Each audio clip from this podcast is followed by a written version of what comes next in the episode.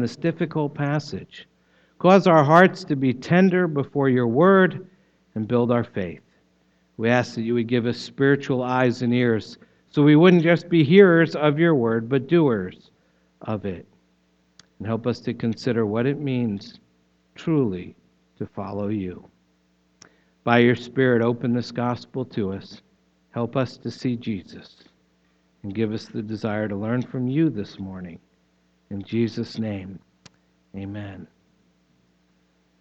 Amen. In light of recent allegations of bullying between two NFL behemoths, these are like giant people. Okay? They would be bigger than anybody in here. It wouldn't even be close. We've had NFL players here. Their shoulders are like where the tops of your heads are. These people are like made in a lab. They're giant. But I thought, since this accusation of bullying came up, that I would weigh in on the issue. And while I believe with all my heart that we should protect those who cannot protect themselves, I believe our culture continues to promote a victim mentality, whereby nearly any situation is obsessively considered bullying, whether it's a high school football team that scores too many points against its opponent or two fully grown 300 pound men who play professionally in an aggressively competitive and combative sport for a living. Have you ever thought of how much better the world would be if we could get rid of bullying? Don't hold your breath. Probably not going to happen. Bullies aren't going away. They never have. They never will. Bullies are a fact of life and have been since the beginning of time. And the sooner we learn to deal with them by assuming some responsibility for what happens to us in life, the sooner we stop the bullies from doing their damage. I have some experience with bullying. Growing up, I played sports, all of them, all the time. And I was always the smallest, shortest, littlest kid on the team. Always. And I got teased and mocked, and every opposing team would try to go after the little kid, especially in basketball, not a sport known for short people. And I remember one game, I was a freshman in high school, when the other team started laughing when I walked out onto the court. I remember my mom would have to take up the shoulder straps on my uniform because it hung down so far. And they were laughing and they said his dad must be the coach. He wasn't.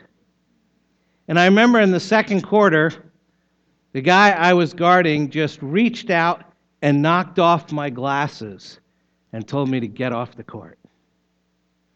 Now, lacking maturity, freshman in high school, I responded perhaps emotionally. well, I I may have broken his nose.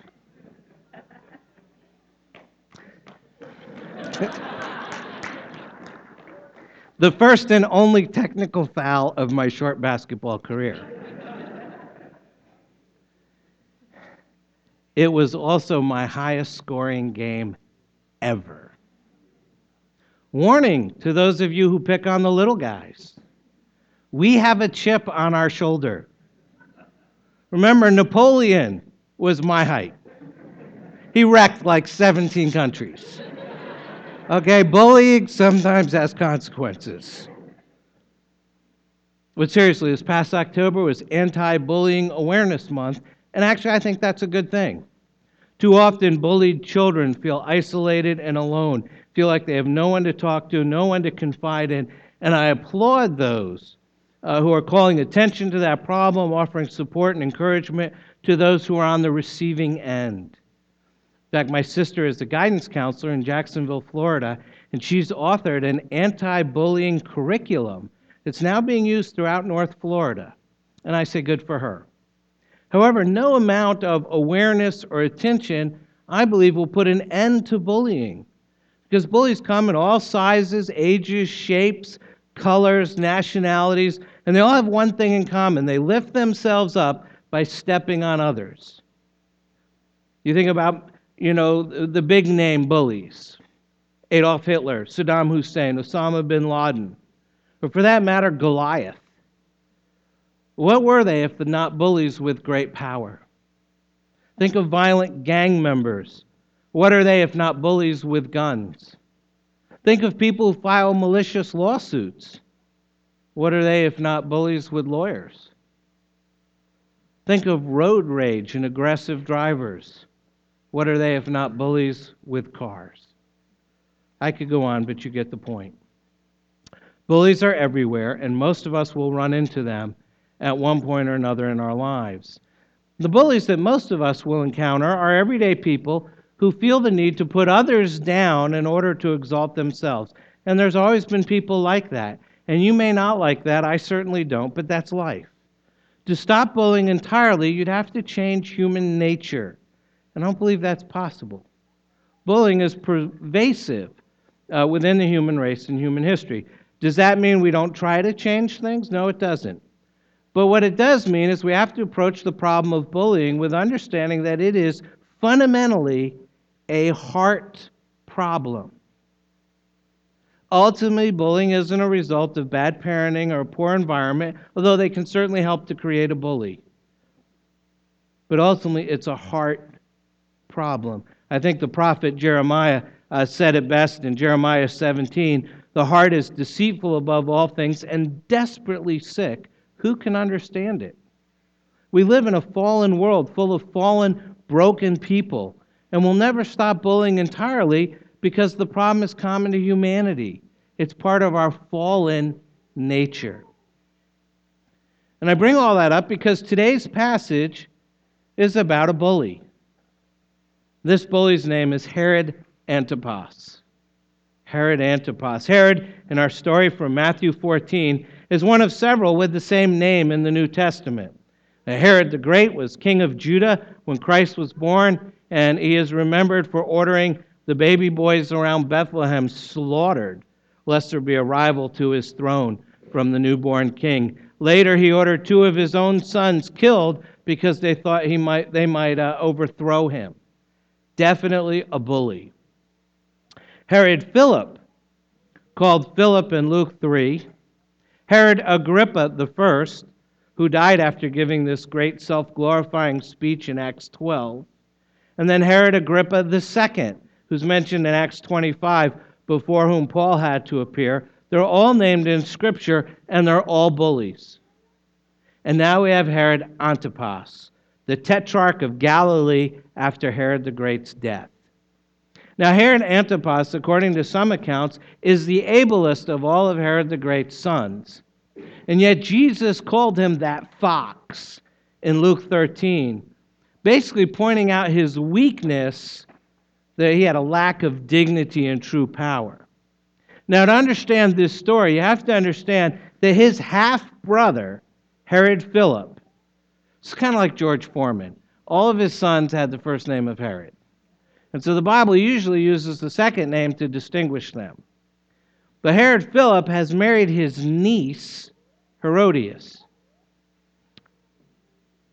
And Herod Antipas falls for Herodias, even though he's already married to the king of Petraeus. He falls for Herodias while visiting his brother. And he casts care to the wind. He pursues her hand in marriage. As a wedding gift, he throws out his own wife the daughter of the king of Petraeus, even though this results eventually in a costly war with Petros, which he was losing until the Romans stepped in and stopped it.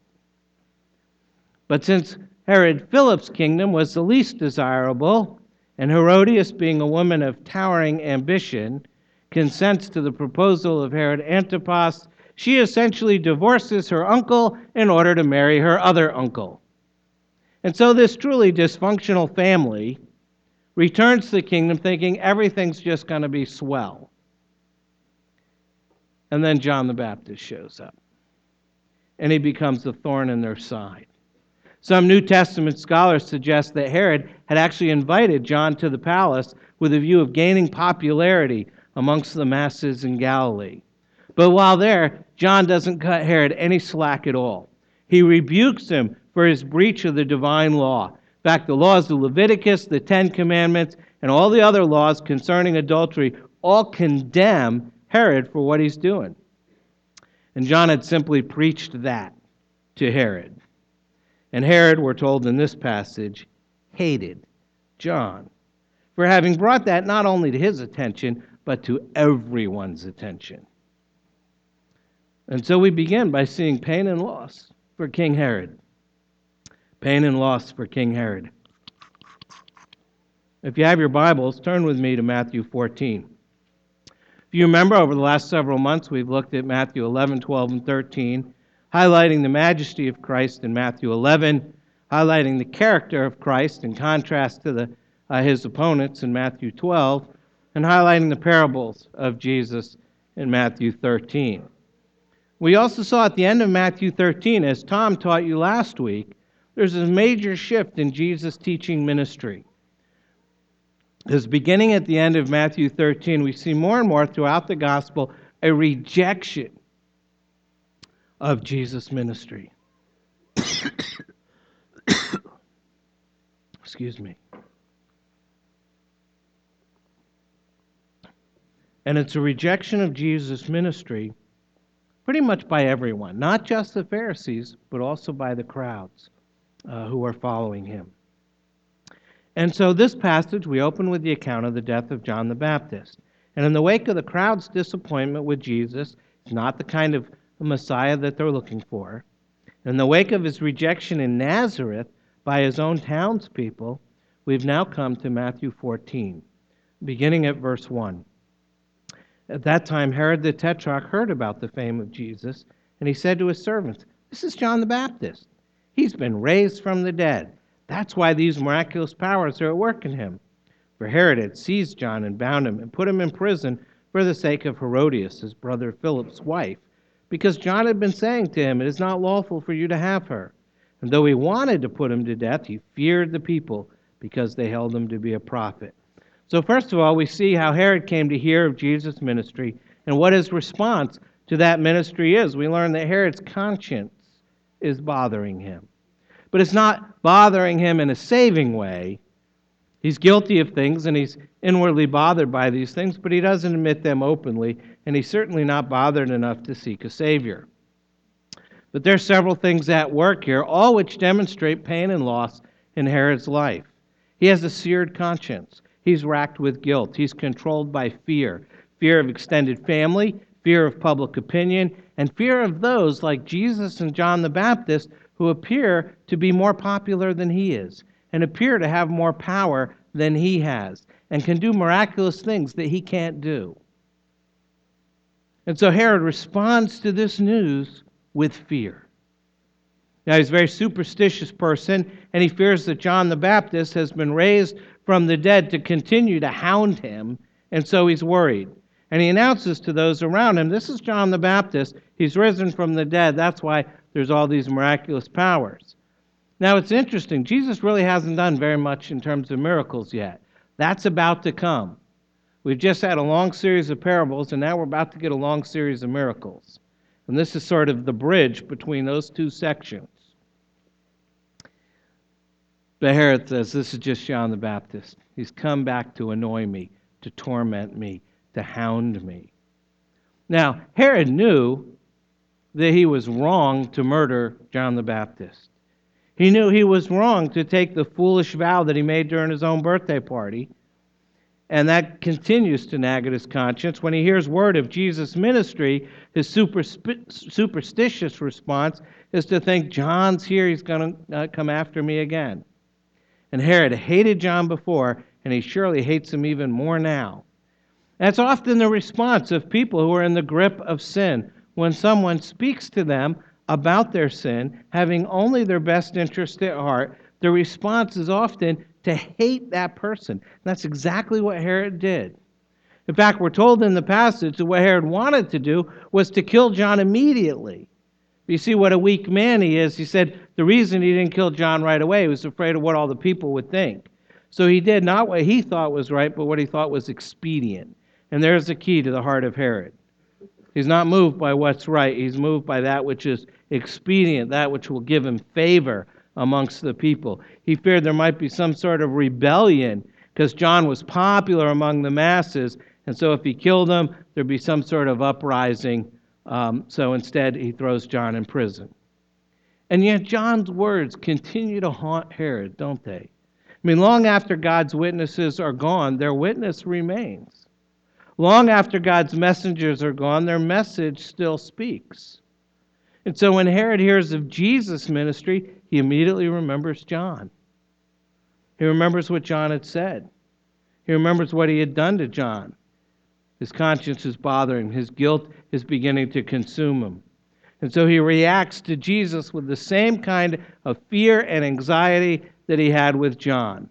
Herod wants power and respect, and he's losing it to these no name preachers and prophets like Jesus and John. And that infuriates him. He acts rashly, guilt overwhelms him, emotional pain describes him, and his heart just keeps getting harder and harder and harder. That's one type of pain and loss. Another type of pain and loss is presented to us in the life and death of John the Baptist. His is much more obvious. He speaks the truth and he's killed for it. So turn with me to verse 6 pain and loss for John the Baptist. Here we have the account of John's death. Starting at verse 6 When Herod's birthday came, the daughter of Herodias danced before the company and pleased Herod, so that he promised with an oath to give her whatever she might ask. Prompted by her mother, she said, Give me the head of John the Baptist here on a platter. And the king was sorry because of his oaths and his guests. He commanded it to be given. He sent and had John beheaded in the prison, and his head was brought on a platter and given to the girl, and she brought it to her mother. Sweet girl. Just a word of advice to all the young men in the congregation today. Don't date women who cut off your head. Okay? It's just bad policy. But seriously, first thing we learn here is Christians can't expect your rewards in this life. We must put our hope in things to come. Matthew is recounting for us how Herod comes to murder John the Baptist. It began with a birthday party.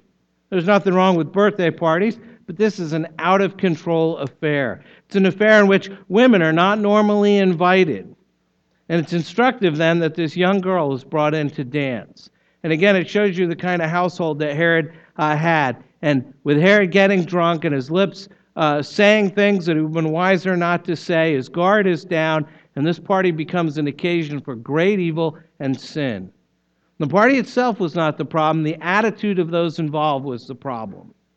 The things went on there that were inappropriate, and so Herodias' daughter comes out and dances for the party, even though in that day and time and culture, women uh, weren't even supposed to be present at the party. And so she extracts from Herod an oath promising her the head of John the Baptist. And so John is finally executed as a result of this fleeting promise made by a drunken monarch to a dancing girl. What a dishonorable end for a faithful prophet of God. We're stunned. We get to the end of the passage. You get to verse 11. You can't believe that God would have John's life end this way. Your faithful servant of the Lord, imprisoned for months, beheaded at the request of a dancing girl. Lord, surely this isn't what you intended. Surely this must be a mistake.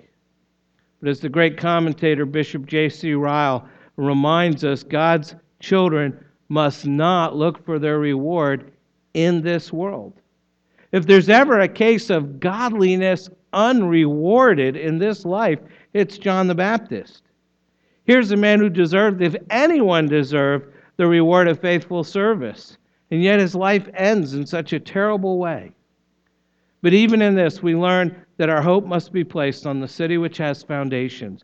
And that's where John's hope was. And oh, surely this must have been uh, most disappointing of ways to end his ministry.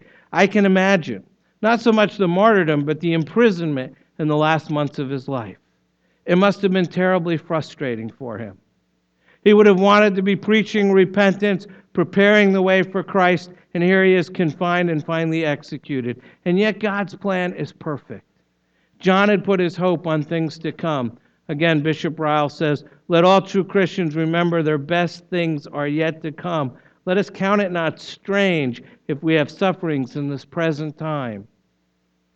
It is a season of trials and testing.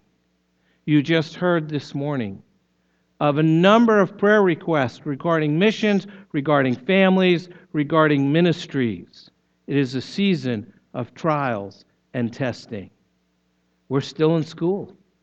We're in the trial school. We're in the testing school. We're learning patience, long suffering, gentleness, meekness, none of which we would learn if we had our best life now. But there is an eternal holiday yet to come. And for this, we need to wait. Because it will make amends for all pain, it will bring rewards for all suffering, and it will amply replace all our losses. The Apostle Paul says in 2 Corinthians 4 So we do not lose heart, though our outer self is wasting away, our inner self is being renewed day by day. For this light momentary affliction is preparing for us an eternal weight of glory beyond all comparison as we look not to the things that are seen, but the things that are unseen. For the things that are seen are transient, but the things that are unseen are eternal. Now, getting your head chopped off and served on a platter may not sound to you like light momentary affliction, but it surely did to John, who woke up to the dazzling glory of God in the heavenly realms. Many of you many of you are facing trials, testing, afflictions this morning. And I'm guessing you probably don't want to hear them described as light and momentary. However, the sound of an eternal weight of glory has the ring of good news.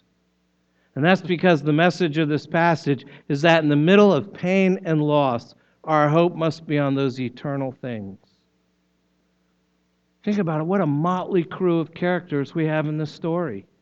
They provide a sad glimpse into the high life of antiquity, as well as what way too many people are like today. We have Herod with his guilty conscience. There's Herodias, this wicked, vengeful woman. There's her daughter, already corrupted at a young age by her evil mother. There's all the sensuous friends of Herod. And against them all is John the Baptist, who everyone knows to be upright, outspoken, and courageous man. There is, however, one character we haven't talked about yet. He doesn't enter into the specific action of the story, although he's the most important person of all. It's Jesus himself, who's mentioned in the first verse and the last verse, where we see pain and loss for King Jesus. Pain and loss for King Jesus, verses 1 and 12. We read there, at that time, Herod the Tetrarch heard about the fame of Jesus. And then in verse 12, his disciples came and took the body and buried it, and they went and told Jesus. As I told my class the other day, any passage that both starts and ends with Jesus probably has something to teach us about Jesus. Several commentators have pointed out that every time someone is scandalized or offended by a person in the Gospels, that person is always Jesus. In fact, we just saw that at the end of Matthew 13, verse 57. It says, And they took offense at him. Jesus said to them, A prophet is not without honor except in his hometown and his own household. And we have a good example of it here.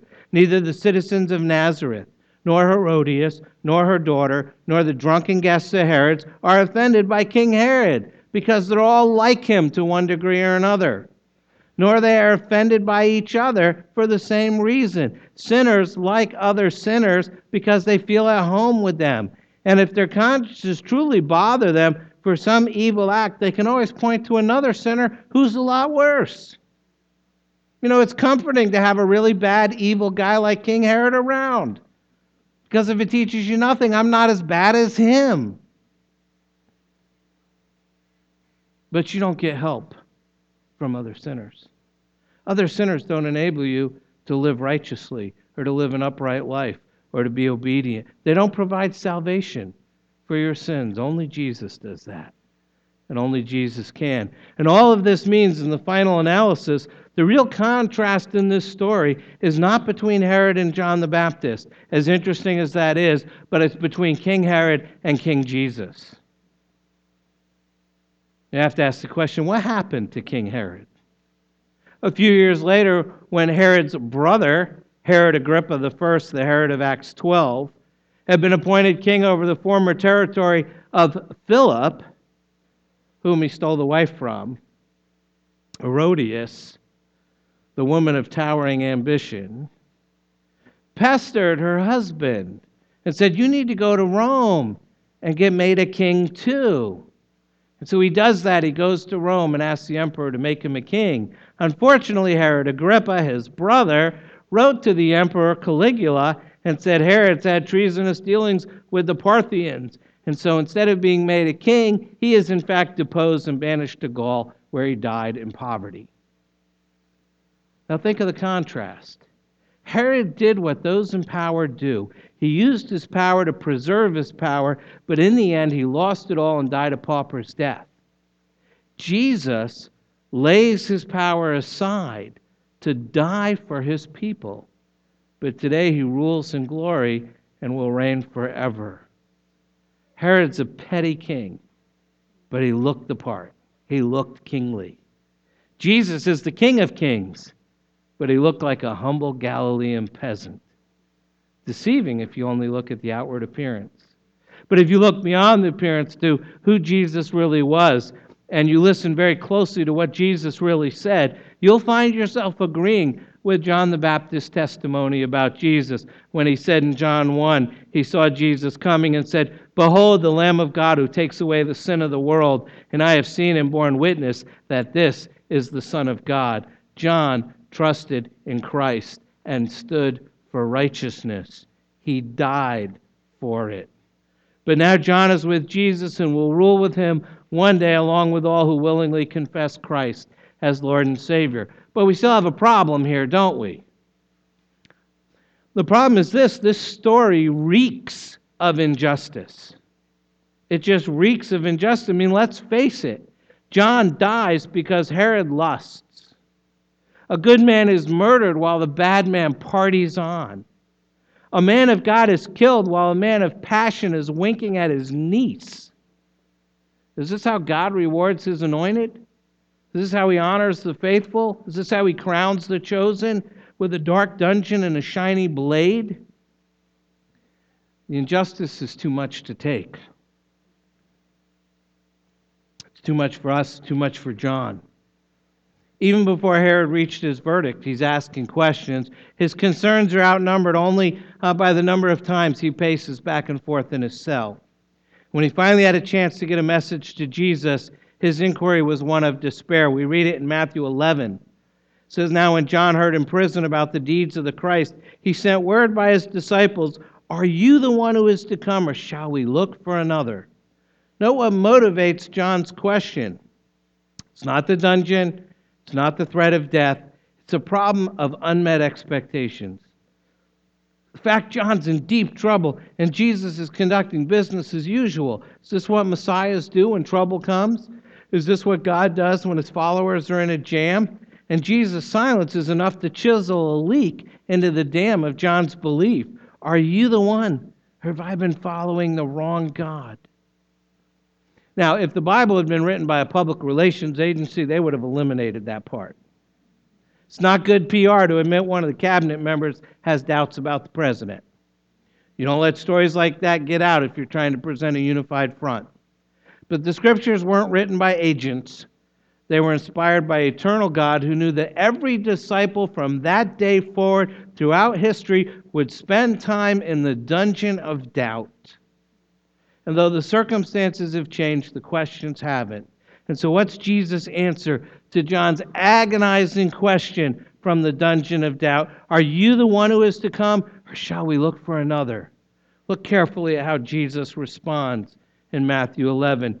Go and tell John what you hear and see. The blind receive their sight, and the lame walk, lepers are cleansed, and the deaf hear, and the dead are raised up, and the poor have good news preached to them. But before you study what Jesus said, note a couple things he didn't say. First, he didn't get angry. He doesn't throw his hands up in disgust. He doesn't respond like me. He didn't scream. You know, could have easily said, What do I got to do with this guy?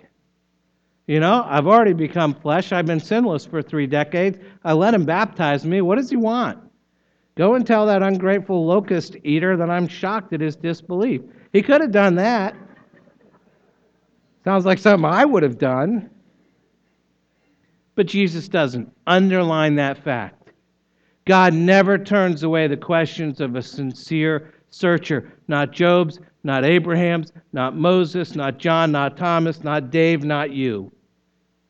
But note also that Jesus doesn't save John. The one who walks on water could have easily walked on Herod, but he didn't. The one who cast out the demons had the power to cast the king out of the castle, but he didn't. There's no battle plan, there's no angelic SWAT teams, there's no flashing swords, just a message. A kingdom message. Tell John everything's going as planned. The kingdom is coming.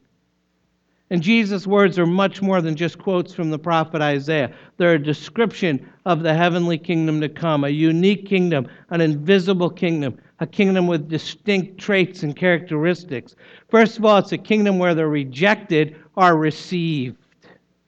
The blind receive their sight, the lame walk, lepers are cleansed, and the deaf hear. No one is more shunned by their culture. No one is more picked on by bullies than the blind, the lame, the lepers, and the deaf. They had no place, no name, no value, canker sores on the culture, excess baggage on the side of the road. And those for whom uh, the people called trash, Jesus calls treasures. Jesus told John, a new kingdom's coming, a kingdom where people have value not based on what they're able to do for you, but based on who they belong to. Second distinct trait of the kingdom is as potent as the first, and the dead are raised up. The grave has no power. John looked in the eyes, or Jesus looked into the eyes of John's followers. He's in a dungeon of doubt, a dungeon of death, and he says, Report to John, the dead are raised up. Jesus isn't oblivious to John's imprisonment. He's not blind to John's captivity, but he's dealing with a greater dungeon than Herod's. He's dealing with the dungeon of death, and he's not through. Because he passes on one more message to clear the doubt out of John's mind. And the third trait of the kingdom is simply this and the poor have good news preached to them. And even though by the book I'm guilty, by God's grace, I get another chance. And even by, by the law, I'm indicted. By God's mercy, I get a fresh start. We read in Hebrews 4 Let us then with confidence draw near to the throne of grace that we may receive mercy and find grace to help in time of need. That's what we need to do. That's what all those prayer requests are about going to the throne of grace to find mercy and grace. No other religion offers that message. All others demand the right performance, the right sacrifice, the right chant, the right ritual, the right experience. There's the kingdoms of trade offs and barterdom. You do this, God will give you that. And the result is either arrogance or fear. Arrogance if you think you achieved it on your own, and fear if you think you didn't. And remember, Herod lived with overwhelming fear.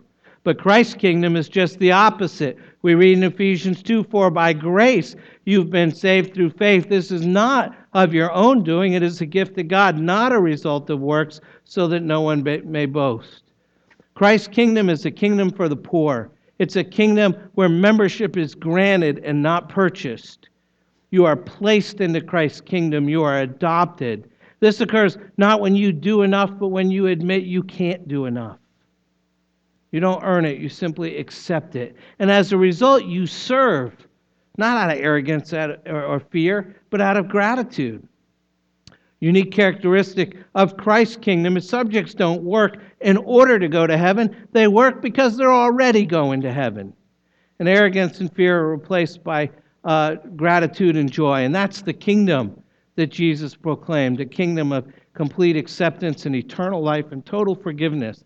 And we don't know how John received Jesus' message, but we can imagine. And I like to think as he heard the message from Jesus, a slight smile came over his face as he heard what his master said. So that's it. That's what the kingdom will be. That's what the king will do. And now he understands. It's not that Jesus was silent, it's that John had been listening for the wrong answer. John had been listening for an answer to his earthly problems, and Jesus was busy solving his heavenly ones. The fact is, John wasn't asking for too much, he was asking for too little.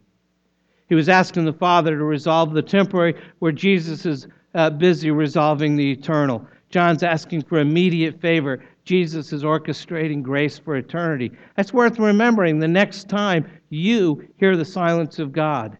If you've asked for a mate, but you're still sleeping alone. If you've asked for a child, but your womb is still empty. If you've asked for healing, but you still hurt. Don't think God isn't listening. He is, and He's answering questions you're not even asking or making yet. Now, does that mean that Jesus has no regard for injustice? No. He cares about persecution, and he cares about hunger, and he cares about prejudice, and he knows what it's like to be punished for something he didn't do. He knows the meaning of the phrase, it's just not right, because it just wasn't right that people spat into his eyes, and it wasn't right that soldiers ripped chunks of flesh out of his back, and it wasn't right that spikes pierced his hand, and it wasn't right that the Son of God was forced to hear the silence of God. It wasn't right, but it happened. And while Jesus was on the cross, God sat on his hands, and he turned his back and ignored innocent screams and sat in silence while the sins of the world were placed on his Son. And in a world of injustice, God once and for all tipped the scales in favor of grace and mercy, hope and love. And he did it so that we could know the King and his kingdom. John the Baptist sat in a dungeon of doubt as a captive of a king. He took his doubts to Jesus, and Jesus answered him Tell John, everything's going as planned. The kingdom is coming. And so John the Baptist died in a dungeon of death, but he died in faith as a captive of the king. Think about that. You need to pray. Take a moment to do that, and then I'll close.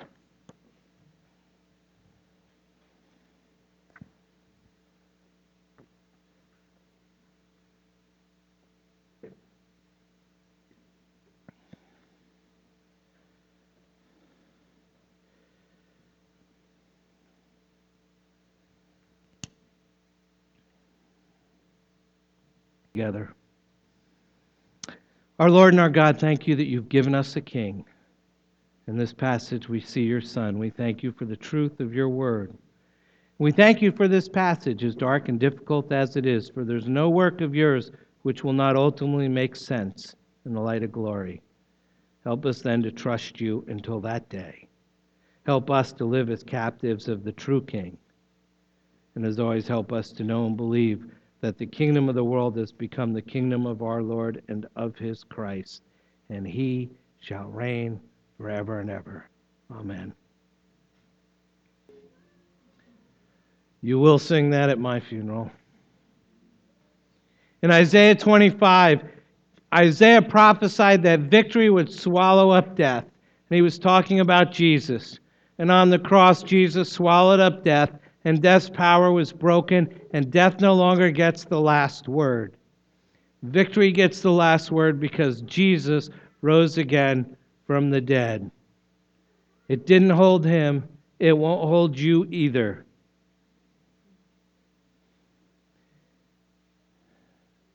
Every funeral I've ever done has started with this verse. Jesus said to her, I am the resurrection and the life. Whoever believes in me, though he die, yet shall he live. And everyone who lives and believes in me shall never die. Do you believe this? She said to him, Yes, Lord, I believe that you are the Christ, the Son of God, who is coming into the world. God bless you. We'll see you next week.